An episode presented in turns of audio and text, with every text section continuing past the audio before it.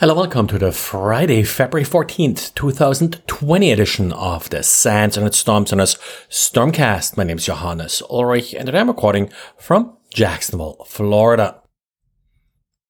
And when it comes uh, to network traffic these days, most of it, of course, is encrypted and the big leader here tends to be HTTP. Harder to actually find a website these days that does not support HTTPS.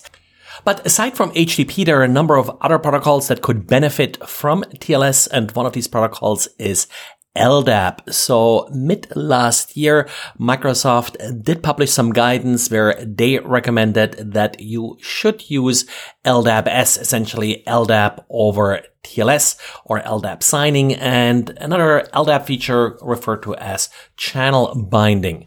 And of course, given that uh, Microsoft and Active Directory does rely on LDAP, uh, this is a substantial improvement in security and does prevent a number of real attacks. So Microsoft was going to go ahead and make LDAP as the default behavior starting in March with the March Patch Tuesday update. But well, uh, deploying TLS and deploying it correctly isn't all that straightforward. You first need certificates and all of that good stuff. So a number of Microsoft customers complained about this deadline and Microsoft earlier in February moved away from the March deadline and now states that they will introduce this new default behavior sometime second half of the year.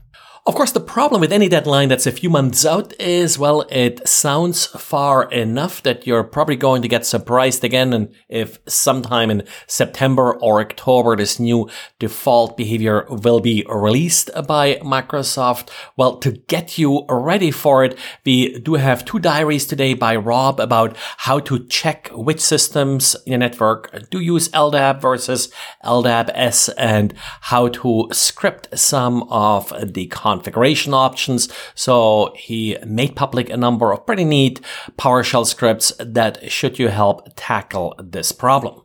Now, there's one thing that Microsoft will release in March, and that's additional logging around LDAP S and LDAP. So that'll also give you more insight in what's currently happening on your network with LDAP. So definitely take a look at these new events that you have available here. And if for whatever reason you don't want to use LDAP S, there is also some specific guidance available how to prevent the new default behavior from kicking in once it's being released. And researchers at the Singapore University of the Technology and Design took a look at a number of different Bluetooth chipsets and identified 12 different vulnerabilities, at least 12 they released now, and they say they have more vulnerabilities that they are not free to disclose yet.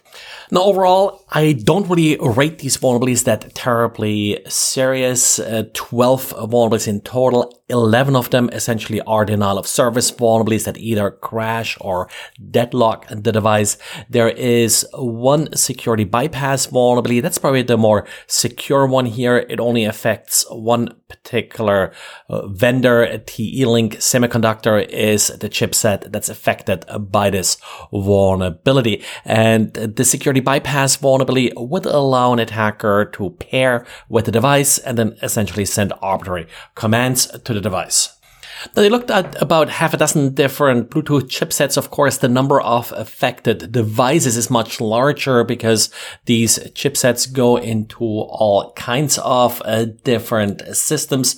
Now, they listed sort of a couple samples here. For example, the Fitbit Inspire is sort of one uh, device that I've seen quite a bit. Also, the August Smart Lock is one of the devices they have. They also have another, like one of those TSA compliant uh, luggage locks. Well, I don't think really for a device like this, uh, Bluetooth low energy vulnerabilities are necessarily the biggest threat if you can open it with a TSA compliant key. And vendors have released patches for these vulnerabilities, but of course it may be tricky in some cases to first of all identify that your device is using uh, vulnerable chipsets and then to apply the actual firmware update. But well, uh, since you're probably all done patching now from Microsoft's Patch Tuesday and have nothing else uh, to do on Friday, you probably want to take a look at your security software, in particular Symantec's Endpoint Protection. It fixed a number of vulnerabilities earlier this week, so something you probably do want to t- pay attention to.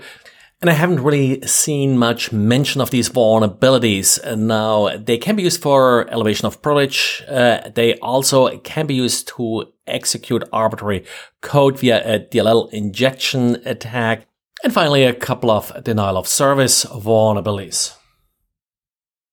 Then it's interesting sometimes sort of these quiet things that happen on the internet sort of to keep things working. For example, for DNSSEC, every six months there is something called a root key signing key ceremony. And well, the 40th of these ceremonies was supposed to happen on February 12th, but had to be delayed because apparently due to a mechanical issue, the safe that contained the key material could not be opened.